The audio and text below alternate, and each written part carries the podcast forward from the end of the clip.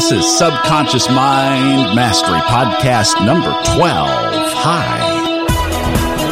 My name is Thomas Miller. Thank you for joining us. If you've picked us up on iTunes or if you've caught us off the website at subconsciousmindmastery.com, whether it's your first stop in or whether you are a subscriber, welcome back.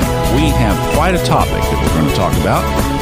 In fact, why don't we start a sequel? Because looking through all the notes that I have in front of me, there's no way that we're going to get through this in a normal 20 minute session. And I'm trying to keep these to 20 minutes because asking for five or six minutes of your time is a lot to ask. 20 is, mm, you know, that's even bigger, but trying to say let's do this for 45 minutes or an hour together at the same thing. I just i don't know. Maybe maybe the twitter generation has influenced me and i'm trying to settle on 20 i don't know how that's working for you but but i don't think we're going to get through everything that we have to get through and near that. So this is probably number 12 number 13 and it might even roll into number 14 but we'll get started.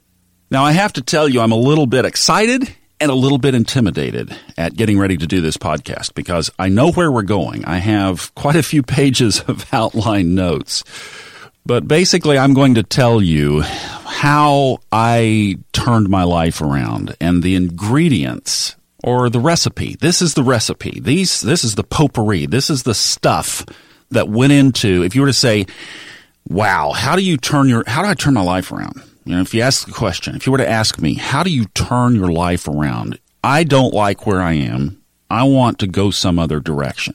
And it not, might not be your whole life. Let's just don't say it may not be as dramatic as what it was for me. It just might be you'd like to shift a particular area of your life. A lot of people are looking to change a career path, or you might want to live in a different geographic location. Whatever it is, I think you're going to find something very helpful in what we're going to talk about. At the same time, as we unravel this, especially as we get to the crescendo, it might get a little emotional for you, especially if there are some deep scars. So be aware of that. See, there's no way that uh, on a podcast like this, I'm looking at a microphone. I have no idea who's beyond it and behind it. I don't know about you and what's going on in your life. But I can only imagine for a podcast that's already reached over a dozen countries and has had a lot of downloads that there are a lot of slices of life. And so I empathize with wherever you are. You might be on top of your game and you're looking to push it a little bit farther, to perform a little bit better. If that is the case, welcome. I think you'll get something out of this. You might be in the depths of despair and you might not know what tomorrow even holds. And if that's the case, I think you'll find something of value as well. So mostly, thank you for listening. This is my story. This is what I did. And I trust that somewhere you'll lock on and find something that jumps out at you that you can take and run with for yourself. Because really, the answers, folks, the answers are within you. Now, it's great to get outside resources. We need them. You need to read books and go to seminars and get counseling if that's appropriate and listen to podcasts and digest material and read blogs. And there's a great support community out there, but it's all outside of you. And what I want you to be especially careful is that you don't listen to anything that doesn't point you back to yourself because ultimately the answers are within. And that's what we're going to see. I think by the end of this series, you'll see what we're talking about. Now, listen, I was a tough case, and this is the reason that I'm doing this podcast now and this blog is to say that, look, if it can work for me, it can work for you. Now, I've titled this Rules, Rules, Rules because what you're going to see as we unpack this is that through the experience of life, we construct all kinds of rules around how life should be. And these are formulated from our childhood, from our earliest development. And there are some specific key things that happen early on that trigger these rules and their development. And then we live the rest of our life out in the context of these rules. For me, mine came a lot from church. If you've listened to some of the past podcasts, you know I came from a fundamentalist Christian family in Tulsa, Oklahoma, and we had a lot of rules. We had family rules and we had church rules. And the thing about church rules is they're from God. So it's man's interpretation of God, but it's, it's when you're taught that it's from God, from a man or a person or your mother, you're taught as though this is the way it is and there's no bending. Now, there's a lot of great truth in all religions, and there's a lot of great truth in Christianity, but there's also a lot of man made crap that will lead you off course and can really mess your life up. Now, that's another subject for another time. We'll get into that later, but you get the point that we build a lot of rules around our lives and unraveling those rules, unthreading those rules is what really made the change for me. I mentioned counseling a minute ago. Now, some of you are taking counseling sessions, working with a therapist, and I did as well. Spent quite a bit of time and money on therapy, particularly surrounding my first divorce, which was when I was 39, 40 years old, right in that time frame. And while there were benefits and I learned different perspectives, it didn't really help. It didn't connect for me. And that's what I'm saying is I know there are a lot of people out there that have grabbed onto a lot of different resources and there's still something missing. And there was for me and it was really frustrating to not be able to tie all of it together. And I'm going to tell you how I did and what ingredients went into me tying it together. And, and like I said, hopefully some of that will help, but counseling didn't.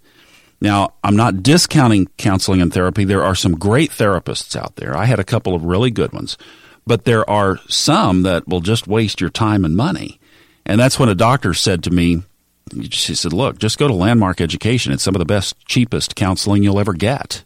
And that is an awesome program. And I would encourage you, if you are in counseling and therapy and you wanted to look at, if it's not working for you and you wanted to look at something else, look up Landmark Education on the internet, find a place close to you and give it a consideration. You can always just go check it out and see if it's something that you'd like to explore. But it really did help open me up to a new dimension that I wasn't getting from traditional therapy. I think the gap for me in counseling was that it was kind of like a band aid on a wound, but the wound hadn't healed yet. You know, it felt better. It stopped some of the bleeding. But in the end, the wound was still unhealed and it was only a matter of time until it got infected again. So what I had to do was get under, even under that layer of skin and heal it from a deeper area. And that's what I'm going to tell you in this podcast because it was like turning the Titanic for me and avoiding the iceberg. So we build all kinds of rules and constructions around our life and they're so they're so deep and they're so built in that you don't even know when you're exercising one of your rules. I was having dinner with one of my college roommates last night. We still keep in touch and meet regularly and we were talking about this very thing and he was telling me how there were subtle little things that would come up that other people would have to tell him, "Now see, look, you're doing it right there." And he was like, oh my gosh, really? And so this is where a good buddy can help you along the way too. If somebody that's an accountability partner or somebody that will help you walk down this journey because there are a lot of blind spots. I have a coach right now and my coach is absolutely amazing. And my coach will not let me get away with saying something that takes me back to one of my old patterns, catches it right there in the spot and just nails it. And then I have to face it and deal with it. But these rules are programmed or built into our life from several sources. They're learned by observation. They're taught by others, our parents, our church, our social setting or surrounding, school teachers, etc. You get the point. Now, some of who we are just comes genetically pre wired. And I didn't really understand the full context of this until I opened up. I let a rule down. I laid a rule aside and started studying astrology. Not the predictive form. I'm talking about the personality trait side of astrology. But see, growing up for me, astrology was always of the devil. And that was one of my rules. And it wasn't until I finally looked at it from a standpoint of, you know, there's some really amazing, consistent information that I'm seeing here. I found a guy by the name of Mark Husson. He's one of the Hay House authors and has a radio show on Hay House Radio, which is an internet website. If you haven't been there, you ought to check it out, hayhouseradio.com. And Mark Husson is one of the guys I listen to over there, and Darren Weissman is the other. And I'm going to talk about Darren a little bit later on. But while I was working, doing like what you're doing right now, I would listen to some of Mark Husson's shows and really found it interesting because he would talk mostly about how somebody's well, your birthday, how your birthday affects your personality and the way that you naturally tend to respond to life's situations. And it really is an amazing study on both behavior and interaction. So it's how you interact with other people And when you start to learn some of this, you'll see how not only you are wired, but how other people are wired. And guys, I got to tell you, I was blind to how other people were wired. I didn't go over to the other side of the fence and try to see life from their perspective. But when I started to study and learn this, I realized that there are so many different ways that people view the same world. And so if I'm dealing with somebody who sees it from one perspective, and I know where my perspective is, and I know what my natural tendency is, it's made it so much easier for me to interact with other people. I'm a Scorpio and I work with a Pisces, and Scorpios and Pisces interact well together. And so, as I've understood the guy that I work for and how he looks at life, sure enough, when he reacts in certain ways, I just run it through that filter of, yep, mm, there you go. I understand. I get it. And it, I'm able to just let stuff bounce off because that's how he's responding. It's not how I would respond, but I get that he looks at it through a different prism. The other thing that I think is interesting about this side of astrology, not the predictive side, the predictive side gets a little bit more dicey, but the other thing is that this will show you where the energy is most highly concentrated in your life at a given time. Now, I'm a firm believer that you have ultimate choice, and that's the power of what we're going to get to by the end of this is the freedom to choose. But I do believe that everything around us is concentrated and focused energy. And at certain times, energy is more concentrated and focused in certain areas than in others. And I have no idea how people 6,000 years ago, without the internet, figured all this out, but it is an amazing study. Enough about that subject. I just wanted you to get the point. It really opens you up to some really neat, cool perspectives. And if you've never studied it before, hey, lay down your rule and give it a shot. But the point is, when we're born, we have a natural perspective of how we're going to interact with life itself. Before we've even taken our third breath, that's just born into us. That's how we would naturally respond to something if we had no influence and no training and no external input. If we were just literally in a perfect vacuum from the day we were born and then we started somewhere out there to respond to life, this is the way that we would naturally do it without any training, without any rules, no interpretations, just the way we would respond naturally. But that's not the way it works out, is it? Because then we start to live life and we have those critical early formative years. Now, if you're really trying to understand why you are the way you are and why life is the way that it is for you, you have to go back and revisit those first five or six years of your life. And this is where I say, I realize that at this moment we're crossing into some dangerous territory because for some of you, those first five or six years were full of emotional and even physical pain. And if that's the case, then I want you to listen to me a little bit more distantly all right. Keep it out there as just a resource. Don't go too far into this emotion right now. Listen through this whole thing, and I want you to get the context of this, and then you can go back and fit it into how it fits your situation. I didn't have physical abuse. I had quite a bit of mental and verbal impacts on my life, but I was never physically abused. And I get that if you have been, it is one of the scars of life that is the most, I so respect where you are because it, it is huge and it carries all the way into your adulthood. There is a way to deal with it. I firmly believe that.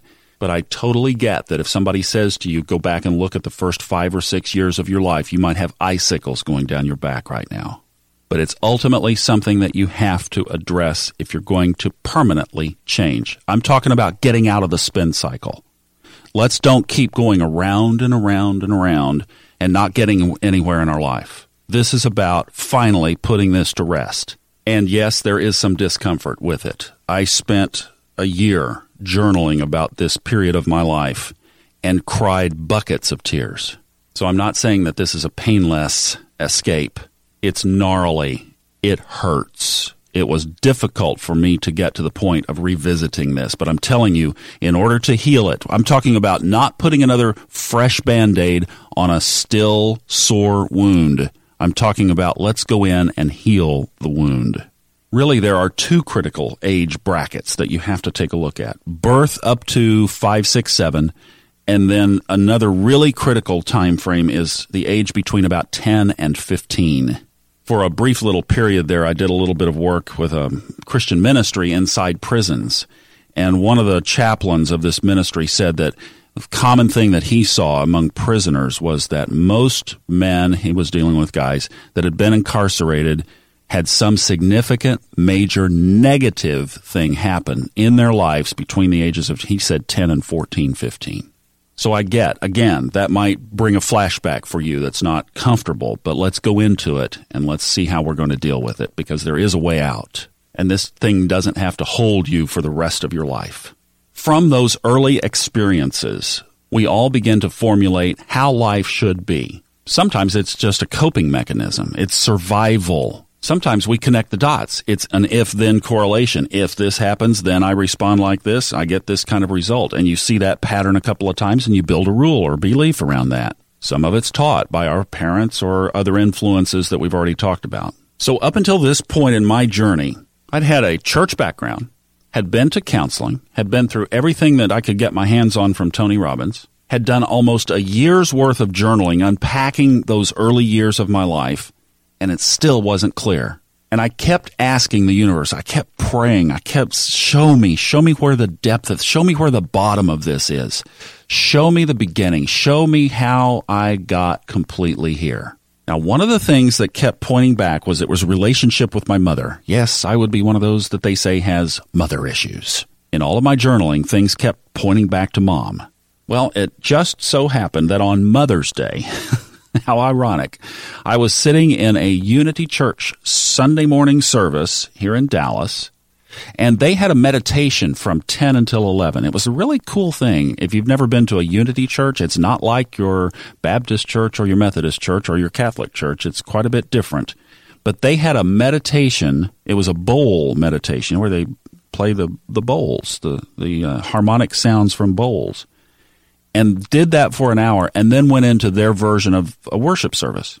And it was in that service on Mother's Day after that meditation that I literally had the veil pulled back and could look in and see my mother's life from her perspective. And what I saw was a woman who longed to be loved. She never could meet her father's expectations. She never was good enough. She didn't meet my dad until later in life, and even in the post World War II generation, they married quite late. Mom was 30, 31 when they got married. So, in a generation where all of her friends were 10 years celebrating their 10 year anniversary, my mom was just getting married, and I came along 12 months later. Now, there's something else about my mom. She was off the charts extreme. Okay. Like if normal was a 10 and really exaggerated was a 12, my mother was a 200. She did everything to excess. No, not not excessive. Off the charts excessive. And you can imagine my dad was passive. I mean, that's the only way that could work, right? Great man, tons of respect in his lifetime, but he was passive in that relationship and he was passive as a father. So what I saw in church that day was this beautiful soul of this young woman in Tulsa, Oklahoma, who had a big hole in her heart and just wanted to be loved more than anything else in the world, and she wanted to give love. And if you don't think it moved me to tears, I, I, probably tried to contain it in the service, but once I got out in the car, I just, you know, let it go. Well, for her, when I came along in her 200 times excessive mode, you can imagine that I was a little bit over nurtured. I was paid too much attention. And all of this started to get real clear to me too. I could see myself as a little baby. I mean, it's really weird. I, I don't want you to go off thinking this is doo doo doo stuff. I'm telling you from that experience on that Sunday morning, it just, the vision of this in my mind became so clear of this over focus of attention and love. And I appreciate it, but it was too much. It was over, it was excessive. And then 22 months later, in the context of having 22 months, almost two full years of this hyper attention, one day mom goes away and my brother comes home. What the hell is this? I ask. Figuratively, of course, but you get the point because all of a sudden, overnight, all of this love and attention and affection that was all mine was gone, or at least divided. But I had been so programmed that I needed that.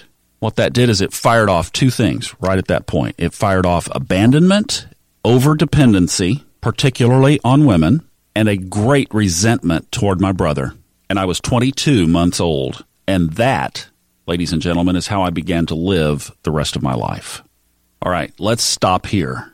In our next podcast, we are going to talk about how you can look back into the very essence of those early years. How you'll see that you really at that point didn't make a cognitive choice. I'm not going to say you didn't have a choice, you didn't make a choice. And we're going to talk about how you can finally heal those wounds. My name is Thomas Miller. Thank you very much for joining me through a difficult topic today. We'll pick it up on the next one, podcast number 13. I'll see you over there. Enjoy the journey. The opinions on this podcast are those of the host, based on personal experience only, and are not intended as medical or psychological advice. If you are experiencing symptoms that require professional treatment, please contact a licensed medical practitioner.